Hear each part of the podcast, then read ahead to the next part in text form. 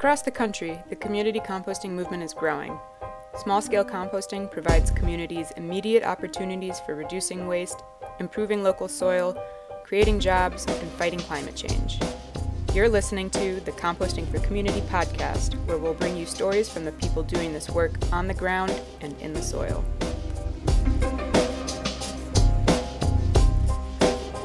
Welcome to this episode of Composting for Community podcast. Uh, today we're talking about the case for government support of community composting with a spotlight on Queens Botanical Garden. And I'm pleased to be joined today by Elsa Higby, project manager, and Alex Yagewo, operations coordinator of the New York Compost Project, New York City Compost Project, hosted by the Queens Botanical Garden. Welcome, guys. Hi. Hello. Hi, Brenda. Uh, so glad to have you today. We're going to cover your food scrap composting history, activities, financing, future plans, and more. So let's just start. Um, Elsa, let me start the question for you. Just tell us what is the New York City Compost Project hosted by the Queens Botanical Garden? Well, uh, first off, I better start with the New York City Compost Project. Um, so it was created by the New York Department of Sanitation back in 1993. And Queens Botanical Garden is one of seven host sites. So here, the New York City Compost Project, hosted by Queens Botanical, Garden, runs outreach and education. We have a one acre farm. We have a compost processing site. Um, we have a beautiful perennial border on our farm that's a pollinator habitat. And here we really take pride in the fact that we are demonstrating the closed loop system of crops grown, gone to food, food waste going to composting, and compost being applied back to the farm. Great. And um, you know, you, you mentioned you've been around for a while. How how long have you been around? And I would love to just hear how the project, the program has grown over the years. Um, Elsa, that might be a question best suited for you. Well, we just celebrated our 25th anniversary uh, for New York City Compost Project actually last year. And so basically, uh, the Compost Project has been um, residing at the Botanical Gardens for 25 years. Uh, it started out initially doing backyard composting education and distributing compost bins to residents. And then outreach and education grew to finally include a master composter certification program. Um, as we certified master composters, they developed community compost sites. So then we got into providing technical advice and services to community composting sites. And then finally, Alex can talk a little bit more about this, but accepting residential food scraps. Yeah, that's right. About about four and a half uh, years ago or so, uh, we we started to uh, uh collect uh, uh, food waste from residents at Queens at our food scrap drop-off sites, and everything that we that we processed initially was hand-powered, meaning we used simple bins like earth machines and then uh, with time we uh, we grew and we actually uh, we built a, our, our first ASP bin.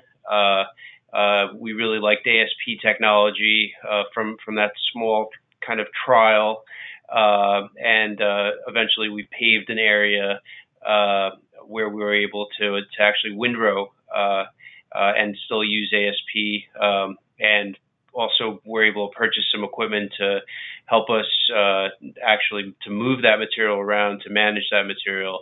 Um, so it's it's been it's been a journey of of learning how to.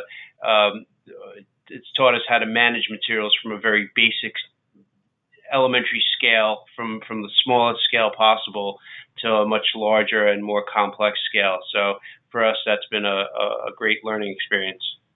Yeah, well, first, congratulations on 25 years. That's that's very notable. And I'll just say for some of our listeners that the Earth Machine, I think Alex that you referred to, that's a stationary home composting bin. So despite the name, it's not really a machine. And then a- ASPs are aerated static piles. That system. So it's nice to hear the kind of arc that your program has gone through you know, utilizing, you know, low technology like the Earth stationary Earth machines, and then moving towards, you know, bigger systems.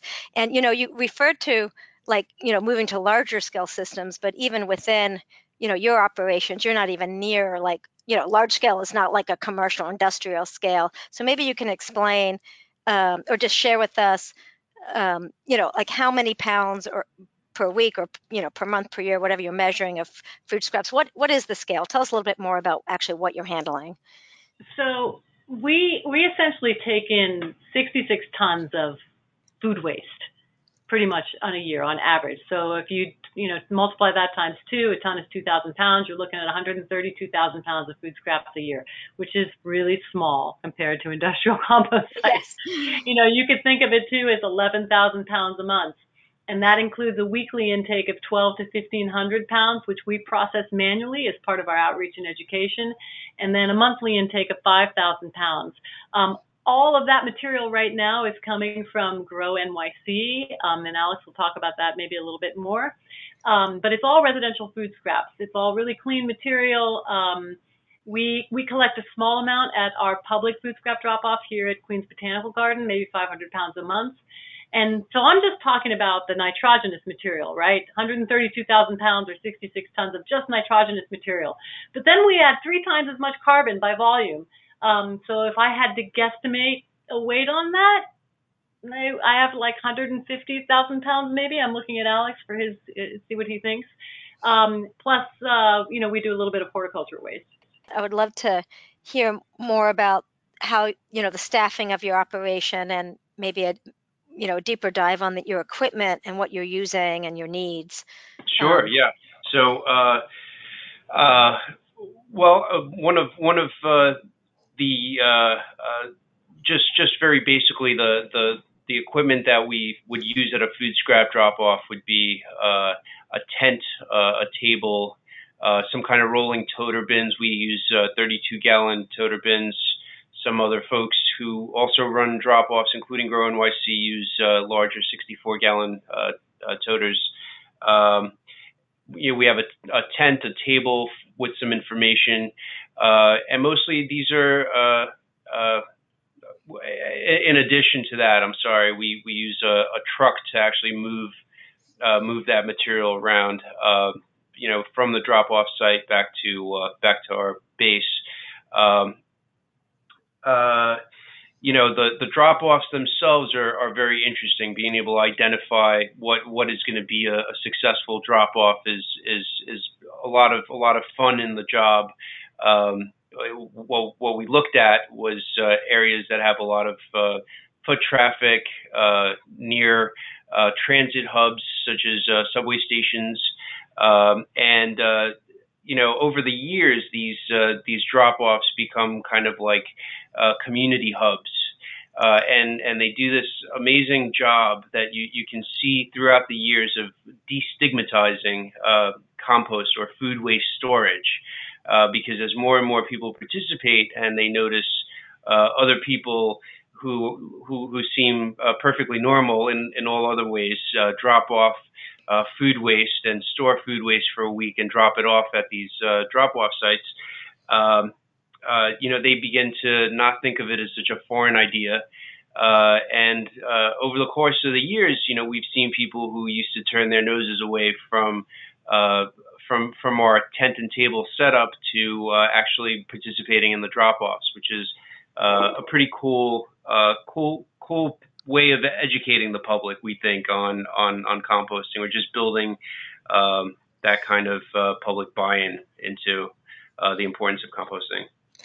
Yeah, I mean, I, I think that's so true, and I'm so glad you're mentioning that. And the and the green markets are, are farmers markets in, in New York City, and I've, you know, I can share with you that it's been so great to see some of the initiatives in New York City like the the drop public drop offs being replicated in other cities. I mean, Washington D.C. now is collecting food scraps on Saturdays at farmers markets, not nearly as much as New York City. And then we've got a pilot that recently started in Baltimore and suburban communities in uh, Virginia. So it's catching on, and it's leading to in a lot of these cities and communities to the beginning. It's the you know kind of gateway to getting into the curbside and citywide programs. So it um, it's really Absolutely. great to hear. Yeah. Absolutely, and I, I just want to add that uh, the the farmers markets I think are such a great uh, low hanging fruit for uh, uh, kind of uh, looping in um, you know, at, at, a farmer's market, obvious, obviously people are prepared to buy uh, food, so uh, you know they can they they can bring material with them to to compost. Uh, and typically, as far as low hanging fruit, what I mean is, uh, you know, people who are buying food that's locally grown or regionally grown are more likely to uh, participate in, in composting. So it's it seems that here in New York, uh, a lot of that buy-in was uh, you know was was a lot of the initial uh, um, uh, collection was done at, at at markets, and it still continues to be a, a very uh, important source of of that feedstock of food waste from, yeah. from markets. Low hanging fruit, no pun intended, huh? Yeah. um, you mentioned you have a truck. Now, trucks cost a lot of money, and you're a government supported program. You know, what, tell us a little bit more, because, you know, as, as other groups or enterprises or cities, you know, are looking at, you know, adapting or replicating or, in, or adopting in some way, you know, how critical is a truck? What type do you have? What did it cost? You know, tell us a little bit about, you know, this kind of major equipment I want to see if we can get a handle on. Yeah, well, uh, this is this is kind of a, a, a an interesting interesting point. Uh, so we bought a, a truck pretty pretty early on in our uh, uh, attempts uh, at you know at, at, the food scrap drop off uh, in in our efforts, and it was a, a Isuzu N series. It's an NQR, which is a seventeen thousand nine hundred gross vehicle weight restricted truck. Um, it's a it's a it was a box truck uh, with a lift gate. Um, and uh, I'll tell you right now, we're, we're actually really happy that we purchased uh, that model uh, of, of, truck because uh, the gross vehicle weight uh, limitation, which is which is uh, kind of pretty pretty high up there for a small uh, truck, allowed us to switch uh, our basically the specs on the on the truck as as our operation expanded. So we're pretty diffuse here at the garden. We have like a, a few places where we're actually picking, uh, you know, moving material, either moving uh, a carbon amendment from one area to the garden of the garden to another area, or moving compost from our phase one area to our phase two area. Um, so recently, we, we've actually been able to swap out the uh, the the box on the truck and uh, put a landscape body dump bed on there, retain the lift gate, and keep the E-Track system on the inside of it. Uh, and essentially, what that's allowed us to do is uh, use it as a dual dual use vehicle. So uh, we're able to still use it for drop offs. It has the lift gate, which uh, helps us, you know, load load those heavy bins, which can weigh up to um, uh, 200 pounds. If they were 64 gallon, they'd be 300 pounds um, uh, tie them into the back of the truck uh, for the food scrap drop offs. And then for our other operational needs here on site, we can actually use that as a as a as a dump truck with a, a very large bed. It's a 15 yard bed capacity. Um, uh, we can't use all of all of that capacity because of the weight limitation. Uh, we can only move around about six yards of compost, but we can move about 10 or 12 yards of carbon around. Uh, the truck new, I believe, cost about fifty thousand dollars or so, so it's a pretty substantial investment. But um, I would just, uh, we're very excited about this idea of using that kind of truck as a dual use. So had we bought it anew, um, I, I think we would have purchased it automatically as a dump truck with a lift gate with an E-Track system um, because it can it can serve uh, numerous functions. It's not restricted to just being a box truck. Yeah. Can you just do what is the what is explain what an E-Track system is? Just oh, sure. An E-Track system is basically it's a system. It's it's basically a plate on the inside of the the, the bed or the box of a truck, and uh, you can you can clip straps uh, to uh, to that plate and that'll enable you to hold bins in place. And obviously, that's really important if you have rolling toters, uh, toter bins of food scraps. Uh, you want to be able to secure them to the sides uh, of, of, of the walls of the, the truck the truck bed or the truck truck box. Yeah, good. Thank you. And I can see why, you know, with the bins, 32 gallon weighing 200 pounds or 64 gallon 300 pounds, I can see why a lift gate is particularly helpful. So, um, you know, that's necessary. yeah, necessary. Yeah, more than helpful. Yeah, key, critical. I was lucky enough um, to be able to visit the compost site you know the farm last May, and I was so I didn't get to see the collection, so I'm so you know grateful to hear about it now. But I was so impressed with your aerated static pile systems, your ASP, and just how much you were able to process in, in such a small footprint. I think did you say it's a one acre site um, that you have? No, You're doing? Okay, no, tell it's, much less than that. It's it's Okay. really about eight. Well, it's about eight thousand square feet, and it's not contiguous. So we spend a lot of time right now moving things between you know phase one, phase one A, phase two, curing, distribution. Um, so, but we're we're using about eight thousand square feet right now. Okay, and you're making it work. Um, and um, tell us for the for the composting side of the operations, you know, um, you know, what can you share anything about the cost and the staffing of, of the operations? Um, yeah. So, I mean, you know that the composting operations is really folded into a much larger suite of programming run by New York City Compost Project, hosted here by Queens Botanical Gardens. So, um, we essentially have five uh, staff people and one seasonal, but we only have one person, Alex, who you've been talking to, who's actually dedicated to our composting operations. Um, and uh, we, Alex, Alex is aided by machines, right? Yeah. Alex has got. You want to talk about the machines you you you have? Yeah, we we kind of uh, uh, luck. You know, the only way we're able to actually uh, do the work that we're doing here uh, at, at at at the scale, which is again not not a huge scale, but at the scale that we're working on, is uh, is is with equipment. So at this point right now, we have uh, a skid steer loader with a one yard uh, bucket. Uh, we have a screener, a Sitler uh, screener, which is a, a mechanical trommel screen um, which is a piece of equipment that actually a lot of other sites at the New York City Compost Project, other host sites actually use this piece of equipment. It's a great, great low cost screener. Uh, we have another uh, articulated uh, loader. It's a very small Kubota uh, R430 uh, loader. Uh, which is a, basically does the same function as a as a skid steer, but um, for basically because because of uh, restrictions in, in use uh, on soft ground, we're not able to use the skid steer in all all different areas of, of the garden. We have this additional piece of equipment that acts as a backup and and, and helps in those uh, un, unpaved areas.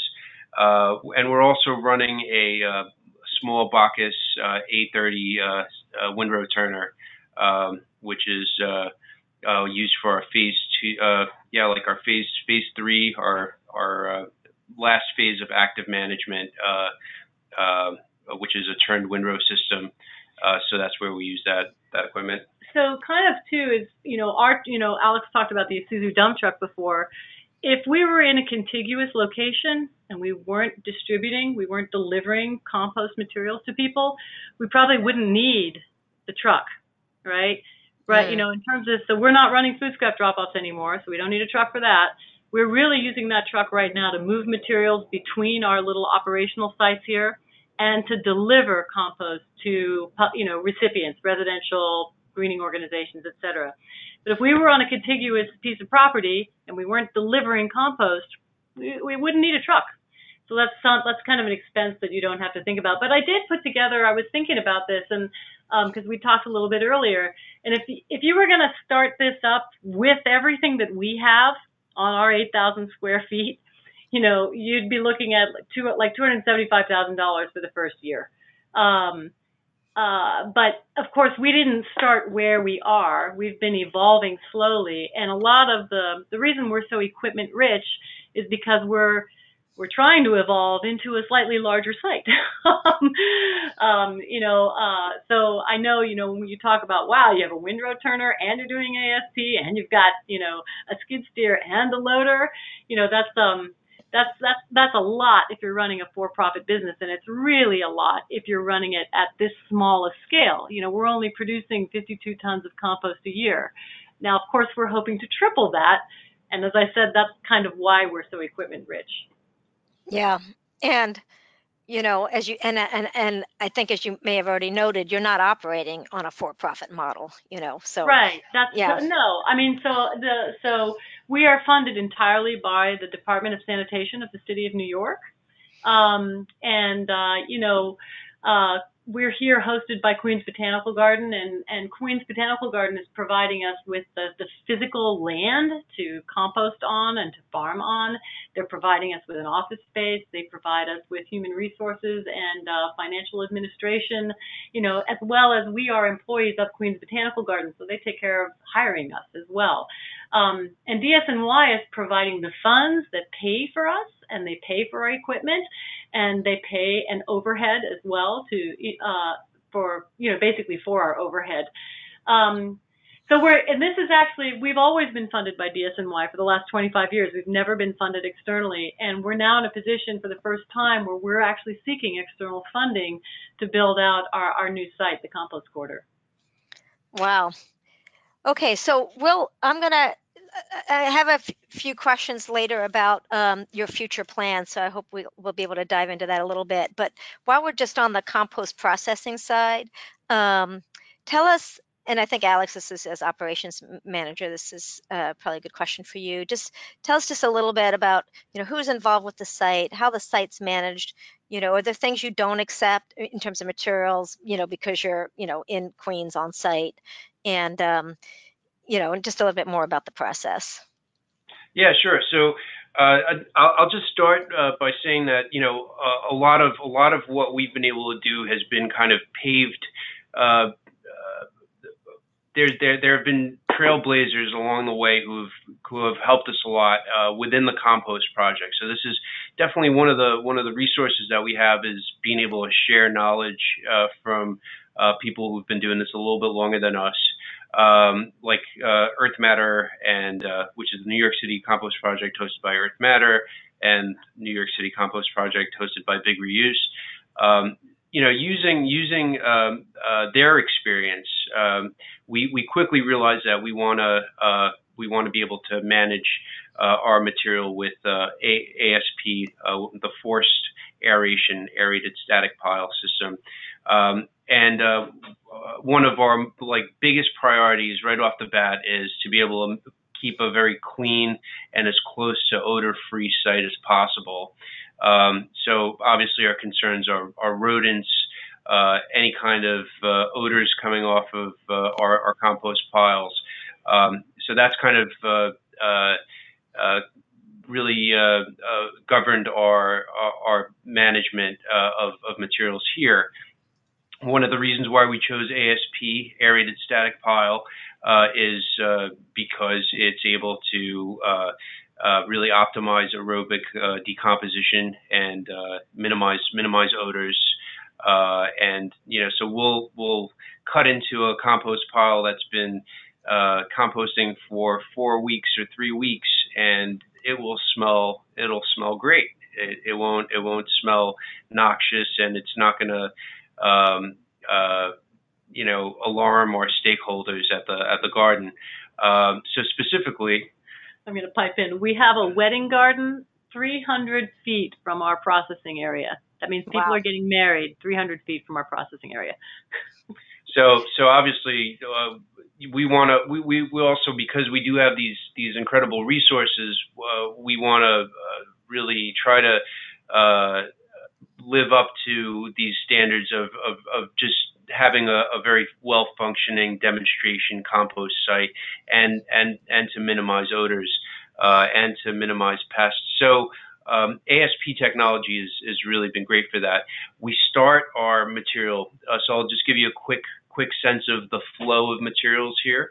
Mm-hmm. Um, we start uh, every week. We have this uh, our round of of, of uh, food scrap drop offs where we collect about 1,200 pounds of food waste.